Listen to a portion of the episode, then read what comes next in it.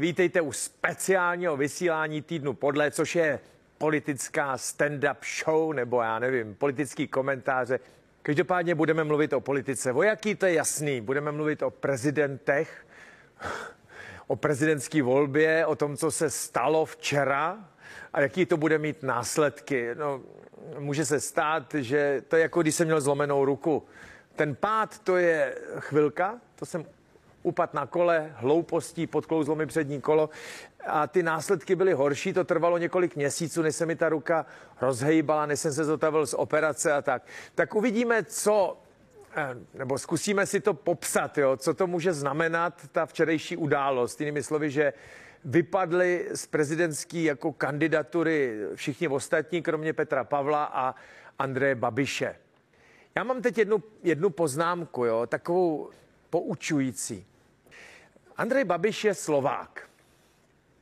On tvrdí, že je Čech, jo, že jeho rodiče byli Slováci, ale on je Čech. Jo. Na to na internetu běhá spousta vtípků, že třeba myš říká, uh, moji rodiče jsou myši, ale já jsem žirafa. Že to o sobě myslí, tak takhle. To češství a slo, slováctví, nebo če, český a slovenský původ, jo, to, to je tady hrozně zakořeněný. Jo. Málo kdo si pamatuje, že takhle se opravdu rozdělovaly funkce za bolševika. Jo, že když byl předseda vlády, federální vlády Slovák, tak místo předseda musel být Čech, nebo že když byl prezidentem Slovák, jako třeba Husák, že jo, tak Čech musel být předsedou federální vlády. Takhle to prostě bylo udělané. Mimochodem i Václav Havel to takhle dodržovalo. Jo. Jestli si pamatujete, tak předsedou federální vlády byl tehdy Adamec. Jo. A to, to byl jako Čech.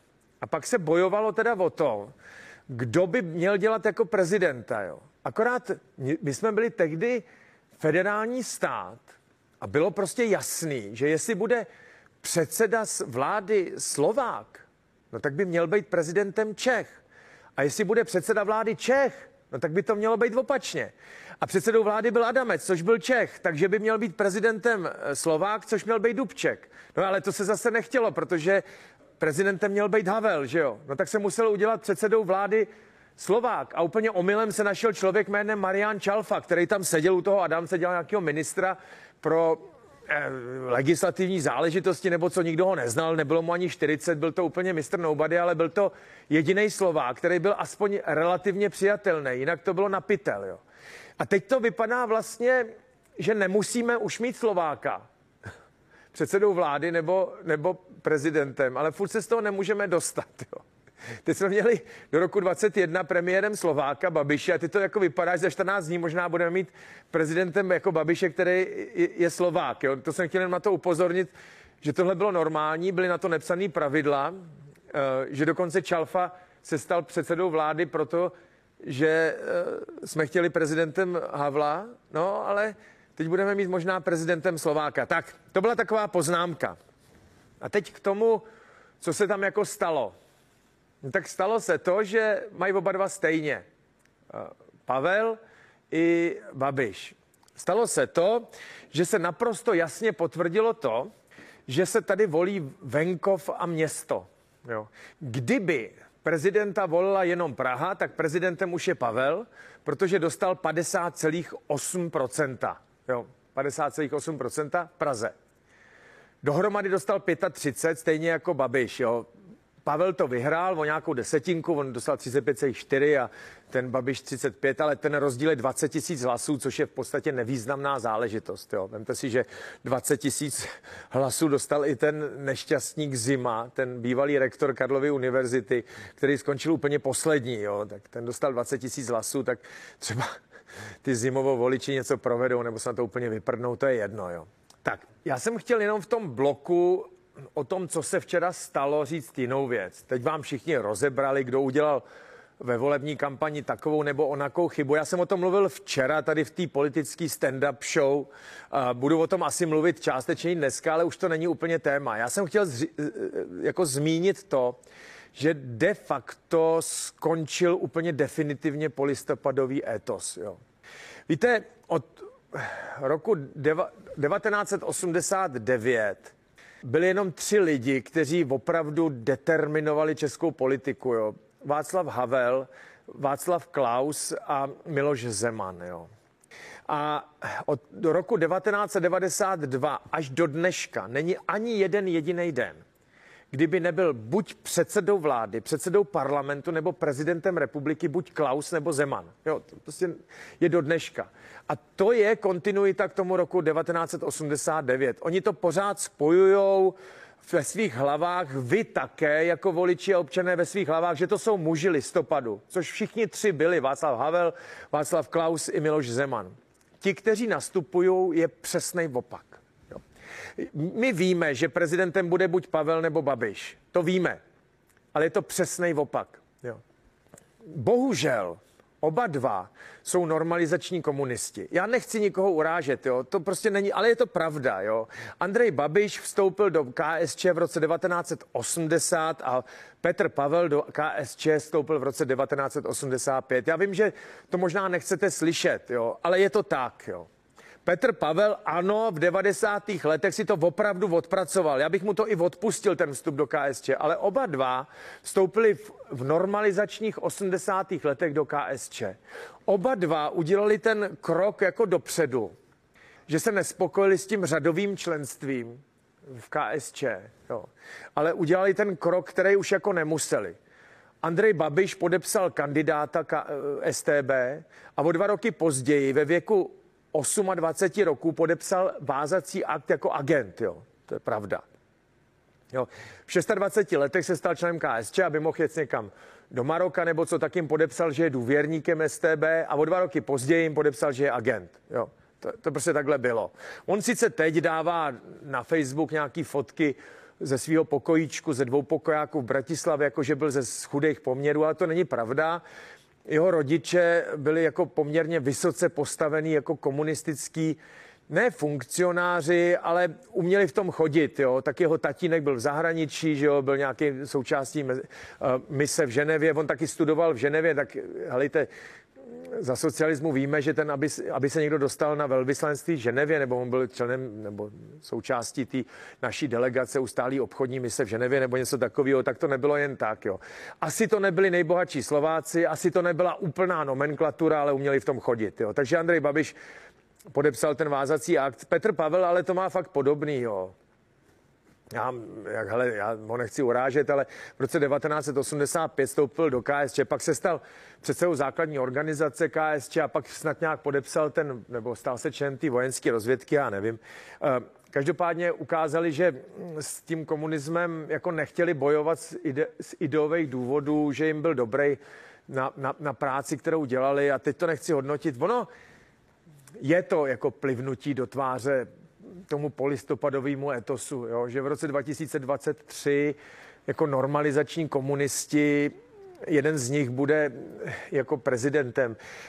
Oba dva už si od té doby ušli strašnou cestu. Je nespravedlivý říkat, že za 40 roků člověk nemohl něco odpracovat nebo odčinit nebo se změnit. Ne, to, to je pravda. Jo. Já chci říct jenom ten fakt, že představa, že v roce 1990 by se stal jako prezidentem člověk, který byl členem STB nebo agentem STB, anebo uh, vojenský rozvědčík, uh, předseda základní organizace KSČ někde v Prostějově nebo kde to bylo, u nějakého výsadkářského vojska, bylo jako nemyslitelný. Jo? Prezident tehdy měl být morální maják, což už je prostě pryč. Já se nad tím nějak zvlášť nevstekám, abyste tomu rozuměli. Ne, ne, ne, to opravdu ne. Jenom prostě je to konstatování, takhle to bylo. Budeme si vybírat mezi Pavlem a Babišem a oba dva mají tuhle tu kaňku. Pavel si ji aspoň odpracoval. Babiš to vůbec nepochopil, že v tom je problém. Tak to byla poznámka ke kariéře těchto dvou uh, kandidátů. Oni uh, jako temných míst tam mají víc, jo, ve svém životopise, zejména Andrej Babiš, ale to už nechme být, to je prostě v rámci 90. let a přelomu milénia, respektive jako jeho podnikatelské kroky různé, ale to už nechme být, to nejsou holá fakta, to, to podstatě do politiky nepatří, dá se říci. Může to jenom utvářet nějaký názor na toho člověka. U Petra Pavla už žádný jako kaňky de facto nejsou. Jo. V roce 1993 se vyznamenal, kdy v rámci té operace UNPROFOR, že byl profesionální voják, tak uh, zachránil 50, no 53 francouzských vojáků, který byli obklíčeni mezi Srby a Chorvaty, tehdy v konfliktu v Jugoslávii. Taky za to dostal vysoký vojenský vyznamenání francouzský, dostal taky vysoký americký vojenský vyznamenání. Ta jeho vojenská kariéra je zářivá, ale upřímně generálů fakt máme spoustu. Vyznamenání francouzi dávají taky jako dost. Takže aby jsme to neudělali tak, že jako on je jediný, který dostal francouzský vojenský vyznamenání, ne, není jediný. Na světě takových lidí je celá řada. Voják byl výborný, dotáhl to až na náčelníka generálního štábu v roce 2012. Takhle, eh, náčelníka generálního štábu jmenuje prezident republiky v roce 2012 byl prezidentem Václav Klaus, takže ho jmenoval Václav Klaus. A v roce 2015 jako náčelník generálního štábu skončil. Říkalo se, že proto, že měl těžký spory s ministrem obrany Martinem Stropnickým. Jo. To, to je pravda. Tehdy byl ministrem obrany Martin Stropnický a říkalo se, že se nemohli ani vystát. Jo. Že eh, sebou navzájem pohrdali a nakonec to dopadlo tak, že Martin Stropnický podle všeho dokázal to, že byl jako vykopnut vejš. On se ho zbavil tím, že z něj udělali předsedu nějaký ty rady eh, na to, což je poměrně vysoká funkce, ale příčinou toho povýšení vejš eh, eh, bylo to, že se nemohli vystát s ministrem. Jo? A ono na, odvolat náčelníka generálního štábu není nic jako jednoduchého, protože to, ten náčelník generálního štábu je v pozici, dejme tomu, policejního prezidenta vůči vůči ministru vnitra. Formálně to spadá do jeho rezortu ministra vnitra, ale logicky ministr vnitra nemůže přesně žvanit do toho, eh, co má policie dělat. Úplně stejně to funguje v armádě, kdy sice formálně to spadá pod ministra obrany, ale ministr obrany moc nemá žvanit do toho, eh, co bude armáda dělat. Akorát musí spolu najít nějakou chemii, že jo? Musí se nějak jako respektovat, protože eh, ne, nemůže to být tak, že ministr obrany bude chodit po jako baráku v těch Davicích a říká, prosím vás, co tady děláte, co vám do toho vypadne, co, co, co ty seš? Ministr, a to mě nezajímá. Tak takhle to není, tak údajně takhle. Já jsem slyšel, že s Pavlem to není jednoduchý, jako víc, že on je hodně velký alfa samec, ale eh, to uvidíme teprve v příštích letech, protože našlápnu to k tomu, aby se stal prezidentem má. Stejně jako Andrej Babiš, jo, který ho známe. nemusím o Andrej Babišovi už nic říkat, že jo? Podle mě v této zemi není vůbec nic, co se o Andreji Babišovi neví. Což je jako velká výhoda. Jo. Těžko lze předpokládat, že by štáb Petra Pavla měl na, Bab- na Babiše nějaký kompro, jo? nějaký další materiály, který nikdo neměl. No to si myslím, že teda není. Protože všechno kompro na Babiše už jako bylo. A on má teď vítr v plachtách, jo? protože ho osvobodili v kauze Čapí hnízdo tak jede. Včera s tím začal, kdy eh, Petra Pavla říkal, že je to naprosto neprůhledný člověk, že je to idiot, že je jako Putin, jo, protože Putin byl v KGB a pak se stal prezidentem, zatímco Pavel byl člen té vojenské rozvědky a teď se vej taky prezidentem, takže je to to samý. No tak já bych na to opáčil, že Babiš zase dělal Bureše ve státní bezpečnosti, jestli navzájem tyhle ty tři nemají co moc vyčítat, ale Pavel už dokázal aspoň, že není dobytek. No jo, tak to, to se stalo, to jsou tyhle dva. O dalších už vlastně nemá cenu mluvit, jo.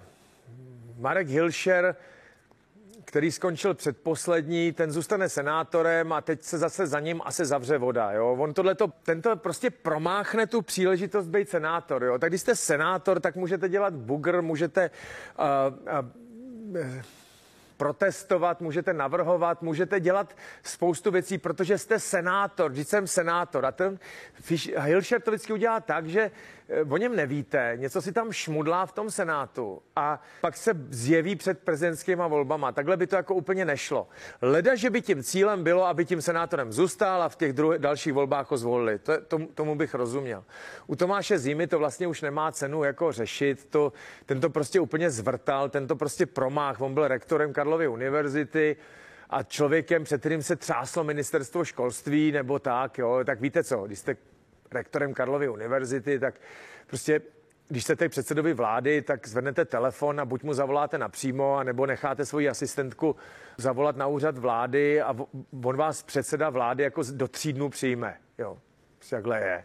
Společenský postavení Tomáše Zimy nebo rektora Karlovy univerzity je stejně vysoký jako rektora Masarykovy univerzity a tak. To je prostě elita státu.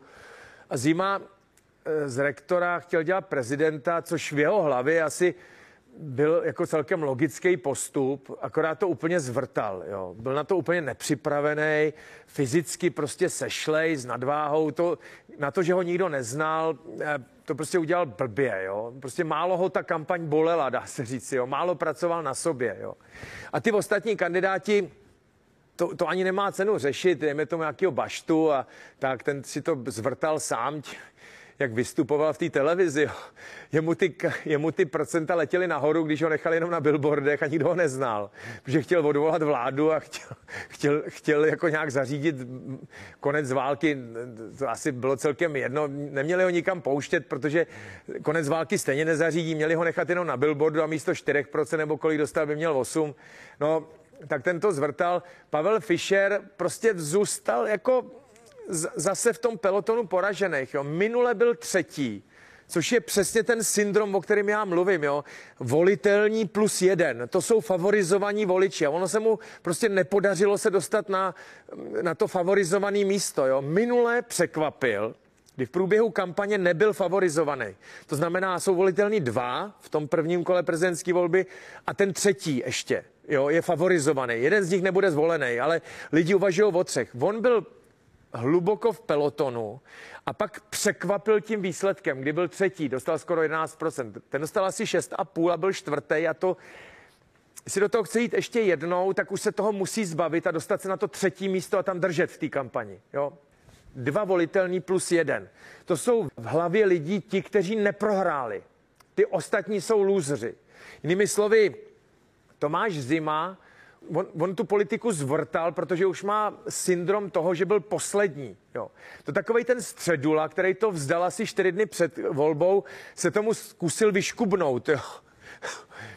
Protože věděl, že jestli bude předposlední v té vol, prezidentské volbě, tak bude mít problém se udržet i v čele těch odborů a v politice skončil, protože byl to ten předposlední z té volby a ještě jako šéf odboru.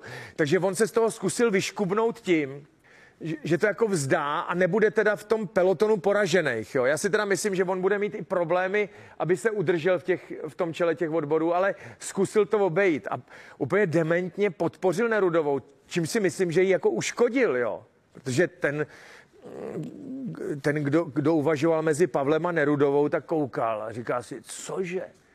Tady ten středula podporuje tu Nerudovou? Co to je za lidi tohleto? Hodím to aspoň jako generálovi. To si myslím, že i ve finále poškodil, protože on stejně měl preference asi 1%, nebo takového. Takže to, to, to udělal jako aspoň z jeho pohledu, to zkusil se vyškubnout z toho pelotonu poražených. A u toho Pavla Fischera mě to mrzí, ale teď skončil pelotonu poražených s 6,5%. Musí se příště dostat do té trojky a tam jako držet protože jinak už začne mít opravdu pozici toho lůzra a to v té politice není dobrý. Jo. Lidi, lidi nemají rádi ty, který prohrávají. Jo. Oni většinou už pak nechtějí zkoumat, proč to bylo. Jo. Ale nemají rádi neúspěšní. V čele státu nebo v, jako ve vysokých funkcích nemají rádi neúspěšní lidi. To je jako jedno, že třeba na vás někdo byl nespravedlivý nebo že se vám něco nepovedlo z objektivních důvodů, ale prostě objektivně jste prohrál, tak to je jako blbý. Vyjma Danuše Nerudový. A teď by mě zajímalo, jestli Danuše Nerudová to, to promáchne, ten sociální kapitál, který získala. Jo? O čem mluvím? Danuše Nerudová zvrtala tu volbu nebo tu kampaň ze tří důvodů. Jo? To je jako zřetelný. Jeden, ten hlavní, si myslím, že byl důvod ten, ty, ty tituly na té Mendelově univerzitě. Od Babiše a Pavla bylo celkem jednoduchý odkráglovat. Já nevím, který z nich to jako podsunul novinářům, nebo jak to bylo, ale takhle to vždycky nějak chodí. Jo. Novináři se něčeho chytějí, ale vždycky jim to někdo musí trochu naservírovat. Kdy, kde jsou ty doby, kdy Sabina Slonková a další jako sami našli kauzy a sami se pouštěli do pátrání a měli na to čas. To už je málo kdy, většinou už je to tak, že těm novinářům někdo něco musí trochu počoupnout a oni už se toho potom chytí, jo.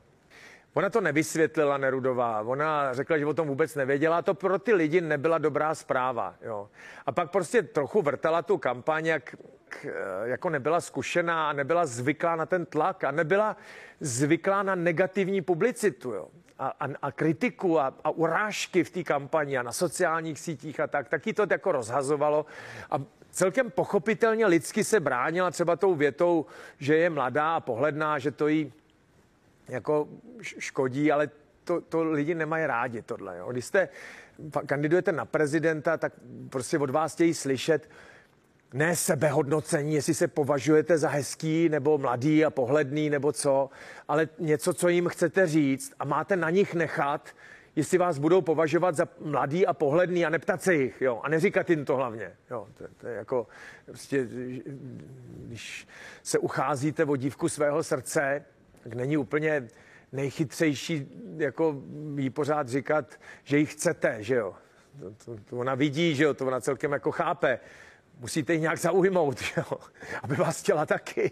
To, to, to je taková starý pravidlo, že jo, jako říkat chci tě, miluju tě, to je sice hezký, akorát ona, když vás zná tři dny, tak eh, říká, říká no, tady ten chlapík říká, že mě chce, ale já nevím, čím by měl být zajímavý. Tak to je taková poznámka a potom samozřejmě jí uškodili, jako, že jí opustili ty ženy na, kon, na konci té kampaně. To je taková ta poslední emoce. A to, to jí jako uh, uškodilo a mě to bylo až líto, se přiznám. Ona tady v Pražském Mánesu měla jako krásnou tiskovou konferenci, byli tam připravení oslavovat, um, protože ty průzkumy dávali jako velký naděje dostat se opravdu vysoko. Jo. Konce těsně před koncem asi někdy před svátkem, mezi svátky šly průzkumy, kdy vedla ten peloton, jo. No ale e, nakonec to dopadlo tak, že dostala asi 14%, a dokonce před, den před tou volbou říkala, že by za úspěch považovala 20 a to přesně neměla říct. Jo. To, ale příště už, příště už bude vědět, že tohle nesmí říct, protože všichni věděli, že 20% na postup do druhého kola nestačí. Jo. To znamená, ona vlastně přiznala to, že už, nepo, že už nepočítá s tím, že postoupí. A tohle lidi nemají rádi. Tohle prostě, tohle jí podle mě hrozně poškodilo, protože ta poslední emoce včera dopoledne, kdy tam ty lidi šli, jo, nebo v pátek večer, když tam ty lidi šli, ta poslední emoce zafungovala proti Nerudovi. Ona jim vlastně řekla, hele, mě, já budu spokojená z 20 a ty lidi si říkali, no jo, ale z 20 nepostoupí, že jo. Takže ona už vlastně je připravená prohrát. Hodím to radši pa- Pavlovi. No a pak samozřejmě ty ženský, jak jsem říkal, no, že nakonec ta poslední emoce žen, který v průzkumech uváděli, že by chtěli na hradě ženu a nakonec se prostě rozhodli e, pro Pavla, jestli jako chtěli hlasovat společně s manželama, nebo to, to už je jedno, to nevyskoumáme, ale sociální kapitál, známost, pozitivní vnímání, Eh, známá tvář, jako známý jméno, známá tvář, možná nedostatečně jako vysvětlený ty genderový témata, roli žen, rovnoprávnost a podobně. To, to tady je. A jak to uchopí Danuše Nerudová? Nevím. Eh, já bych jako doporučil, aby to nevzdávala, jo? aby v té politice pokračovala. Já bych dokonce ani nebyl jako překvapený, pokud třeba ČSSD by teď nabídlo vedení a to, že si má sednout do Senátu nebo něco podobného, jo? nebo si založí svoji stranu, nebo zkusí do Senátu sama na sebe. Um, nevím, pokud bude moudrá, pokud bude mít jako vizi, nebude dělat teď instinktivní rozhodnutí, protože teď je ponížená, teď ji budou na, nadávat a tak, pokud bude mít vizi, půjde si zatím, tak Danuši Nerudovou může ještě čekat jako velká budoucnost. No. I když jako tu vizi český Čaputový nedotáhla, no ale teď je taky chytřejší a zkušenější. Ono to bylo jako těžký, jo. Vemte si, že jste, dejme tomu, boxer tady z Barandova, jedete na mistrovství Evropy a servete se tam eh, s francouzem, Polákem, Rusem, Maďarem a Španělem a to všechno eh, jako v pěti dnech, přičemž ostatní už mají za sebou 200 eh, zápasů, vy máte teprve desátý. Jo. Na tohleto, s kým ona se jako utkala, s Babišem a s Pavlem, jo, to zvládla dobře. A teď eh, jako poznámka. Já jsem to tady říkal, že v tom politickém marketingu z pravidla platí prostě ten, to favorizování těch kandidátů. Jo? Vždycky je to o jednoho víc, než může být zvolen. Takže v této volbě do prvního kola nebo v prvním kole byli tři favorizovaní kandidáti v hlavách lidí. Teď je to jako druhý kolo, takže logicky můžou být jenom dva. Jeden může být zvolen, no tak ten druhý je taky ten favorizovaný. To je jako logický. Akorát podle všeho to vypadá, že to bude strašně vyrovnaný. Jo. Bude to hnusný, jako Babiš bude tvrdý, tomu je to úplně jedno. On bude spolehat na to, že na něj nic nevyhrabou už. Jo. že to. A bude muset být tvrdý, bude muset být jakoby nevzdělaný, dá se říci. Ne, že by teda Babiš celá evidentně byl nějaký jako sečtělej maník, jo, když nevěděl, že Hašek napsal Švejka, to, to jako, nebo že netušil, že, eh, slun, že měsíc není planeta, jo, to, to nebylo moc chytrý. On jako zrovna gigant jako nebude vzdělanostní, akorát bohužel to v České republice málo komu vadí, že jo. To je jedna věc. A za druhý, on bude muset oslovovat jako opravdu lidi, eh, jako nejsou moc vzdělaný, jo? To, to jsou voliči Tomia Okamury, voliči komunistů a tak. Ty on musí jako vyburcovat k tomu, aby přišli k volbám a volili ho. Jo. On je ne, nevyburcuje tím, že bude vysvětlovat teorie ekonomický nebo teorie vojenský nebo teorie společenských věd nebo matematický nebo něco podobného, nebo ukazovat, jak, jsou seč, jak je sečtěli a podobně. Tím je nevosloví. Jo. To může dělat Pavel, který v Praze dostal 50,8% a pokud přesvědčí lidi, že není blbej, že to není jenom guma voják, že nejen, že má dobrý srdce a dobrý životopis a tak dále, ale že taky hodně čte a, a teď se bude určitě ukazovat s různýma profesorama, aby přesvědčil ještě víc vzdělaných lidí. Jo. To je jako jasný, aby přesvědčil ty voliče Nerudový, tak on teď určitě bude chodit na kávu s předsedou Akademie věd a s profesorem ekonomie a tak dále, aby ukázal, že v ekonomických otázkách je kovaný. To si dovedu představit.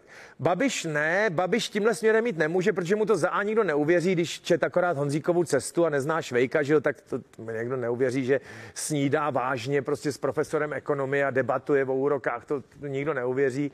On bude muset ukázat jako jednoduchý řešení, no, jednoduchý, jednoduchoučký, odvolám vládu, že jo, zastavím zdražování, jo, takový, takovýhle jako jednoduché věci, aniž by se nějak zvlášť jako pouštěl do toho, jak to udělá, protože v tom jako plave, že jo. No. Takže bude takovejhle logicky, on prostě musí cílit na tyhle ty lidi.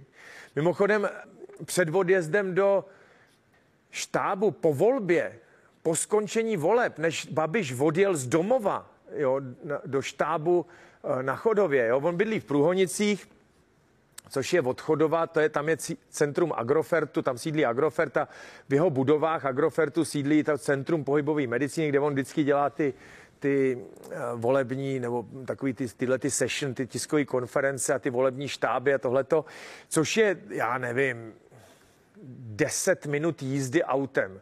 Mimochodem bylo vtipný, že Babiš od svého domu odjížděl posledním modelem Mercedesu v takovým tý tmavý metalíze, nadupaným, eh, prostě vytuněným mediákem. Což jako není moc jako... ne, takhle, když se dělá prezident, tak nemáte jezdit nadupaným, vytuněným e, mediákem s tou, s tou matnou metalízou. Ne, že by na to Babiš neměl, jo, ale jenom upozorňuji, jako kam má cílit, jo, na, na ty lidi. A v, z jeho domu, než on odjel tím mediákem, jo, tak vyšel Jaroslav Foldina. Chápete? Je to 10 minut jízdy od volebního štábu a Foldina byl u něj doma. Tak si potřebovali probrat něco politického, tak za 10 minut by byl Foldina na tom chodově, ne? Tak to je opravdu 10 minut, to, to není jako to. A řešili tam ten prej severočeský kraj a a, a nízkou volební účast. Foldina je poslanec za SPD, tak to vám asi celkem jako logicky zapadá. Jo? Tak to on se bude teď snažit a současně se bude strašně snažit znevěrohodnit toho Pavla. Jo, opravdu do něj půjde a jestli má nějaký kompro, jo, no tak uh, do něj půjde. Víte proč?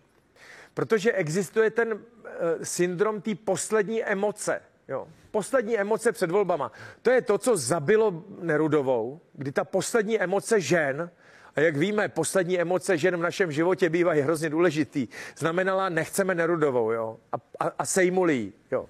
Z těch 20% nebo 25 spadla na, na 14. Tak on se bude snažit takhle sejmout Pavla, aby ta poslední emoce řekla radši ne, on je divný.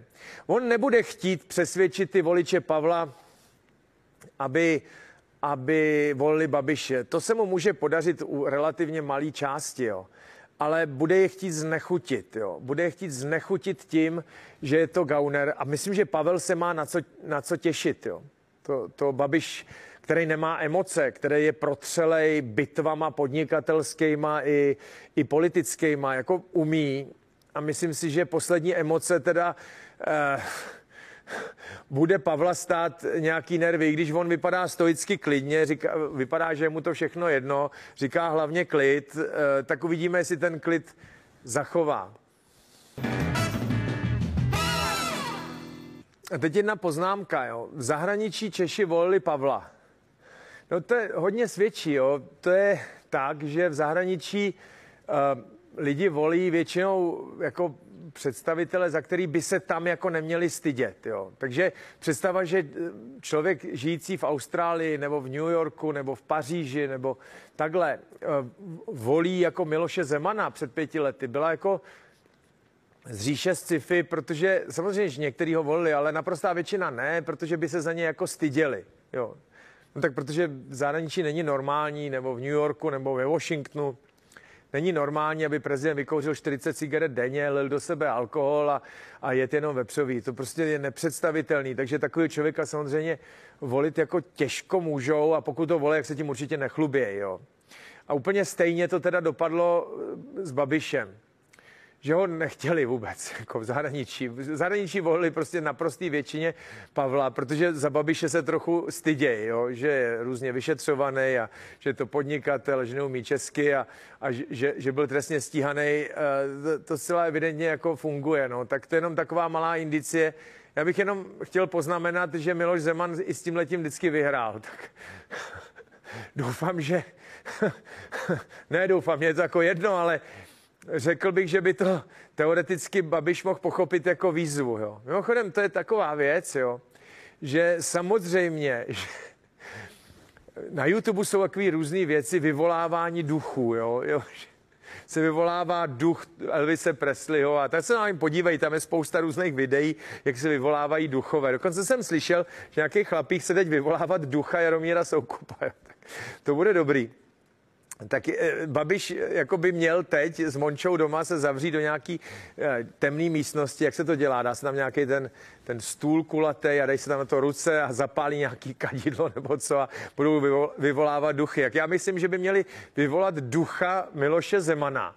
Jo, aby si lidi vzpomněli, proč a jak volili Miloše Zemana, protože to by mu mohlo hodně pomoct. Protože voliči Miloše Zemana by pravděpodobně Petra Pavla nevolili, že jo? A nebo už nejsou, nebo se reinkarnovali do nějak voličů něčeho jiného, i když já, já bych, nebo někoho jiného, já bych nebyl tak velký optimista teda. A ještě jedna věc byla včera rozkošná, jo. Když Nerudová říkala, že Babiš je zlo a že teda podpoří Petra Pavla, aby to zlo nebylo na Pražském hradě, tak na to opáčil Babiš, že nechápe, proč by měl být zlo. Jo. A to je jako typický. On to teda totiž opravdu jako nechápe. Jo? On je prostě přesvědčený o tom, že eh, co, co je pro ně jako výhodný, je dobře. Jo? Takže on to jako nechápe, rozumíte? Babiš je člověk, který nechápe rozdíl mezi dobrem a zlem. On chápe akorát to, co je pro něj jako výhodný a, a ne, není pro něj výhodný. A co je pro něj výhodný, je dobře. A co pro něj není výhodný, dobře není. Jo? Nic složitějšího tam jako ne hledejte. A navíc je přesvědčený o tom, že je opravdu výborný a že svůj dluh společnosti, který, který vznikl tím, že ho nechala zbohatnout pohádkově a udělat tuhle tu kariéru podnikatelskou i politickou, splatí tím, že nám bude dělat prezidenta. Ne, opravdu, jo. To je psychologický moment, eh, to je popsaný v teorii hodnot, jo, že člověk že člověk eh, vždycky chce zabezpečit nějaký základní materiální hodnoty, který potřebuje, aby neměl hlad, aby na ně nepršel, aby nebyla zima. V případě, že je má zabezpečený, tak přemýšlí o sociálních hodnotách, že si založí rodinu a bude mít dětě, bude se o ně starat. Pak, když tohle to má splněný, tak eh, přemýšlí o tom, že by eh, udělal kariéru a dosáhl nějakého úspěchu a bohatství. A když už všeho tohohle dosáhne, tak má v hlavě každý člověk, že by se o to bohatství chtěl podělit. Jo? S ostatními. Mimochodem, tohle to je třeba důvod, proč eh, ty americký miliardáři by společensky nebyli přijatelní, když by neměli jako charitativní projekty, když by nerozdávali peníze uh, ostatním, jo? protože americká společnost je nechala zbohatnout, no tak uh, část toho bohatství mají rozdat lidem, kteří na to ne, nemají předpoklady, protože jsou třeba nemocní nebo protože jsou sociálně handicapovaní, jiné barvy pleti, nebo protože jsou ženy, nebo, nebo něco. Prostě měl by se o to bohatství podělit. Babiš je samozřejmě hamižnej na to, aby se podělil o prachy. On eh, se s náma chce podělit o svoji genialitu, což bude znamenat, že se budeme mít dobře. Chápete? Protože tím splní, splní dluh vůči nám. Proboha, mohl by mu někdo vysvětlit, že by mohl dát radši ty prachy, než, než eh, že by se s náma podělil o tu genialitu, ale eh, tu kampaň jako povede tvrdě proti tomu eh, Pavlovi, to jo, to je jasný. Postaví to jako vláda versus opozice, jo, že on bude mobilizovat ty lidi, kteří se nemají dobře, proti těm, kteří se mají dobře, jo a udělá z toho referendum o vládě. Mimochodem taky se bude hlasovat, teď myslím v úterý nebo ve středu o nedůvěře vládě, což samozřejmě neprojde, protože koalice má 108, no tak to projít nemůže, ale, ale bude to show, jo, kde bude Babiš řvát, že uh, to dělají blbě a že ta tady ožebračou a, a kde, kde si co si. Helejte, je dost dobře možný, že už vyčerpal rezervoár těch, kteří jsou nasraný. Je to, to dost dobře možný. Já jsem fakt zvědavý, co průzkumy veřejného mínění příštích dnech při, budou přinášet. Jo. Je to dost dobře možný, že už narazil na strop těch nasraných. No, pak to bude blbý, protože to bude znamenat, že uh, uh, pro něj blbý, že prezidentem bude Pavel, který může pořád přesvědčovat lidi, který třeba ještě volej Babiše, ale jsou jako přece jako vzdělanější, jo? Že to. Zatímco Babiš teda přesvědčovat ty vzdělanější lidi, že něčemu rozumí, už dost dobře nemůže. A nebo taky nena, nenarazil na strop eh, těch nasraných, to se teprve uvidí, kolik jich je. A pak se docela dobře může stát, že prezidentem bude Babiš. Ha, to jsem vám to moc nevysvětlil, že jo? Nebo neulehčil, no jo, ale ty, to, to ani teď nejde. V každém případě můj odhad je, že to bude strašně těsný, těsný. A jestli si někdo myslí, že to má Babiš prohraný, tak se mílí. A jestli si někdo myslí, že to má prohraný Pavel, tak se taky mílí. Víte, ty volby byly včera moudro prdu, který to vysvětluje, je dost. Já bych to pro dnešek už skončil, protože vlastně už nic víc k tomu neřeknu. Teda řeknu až zítra.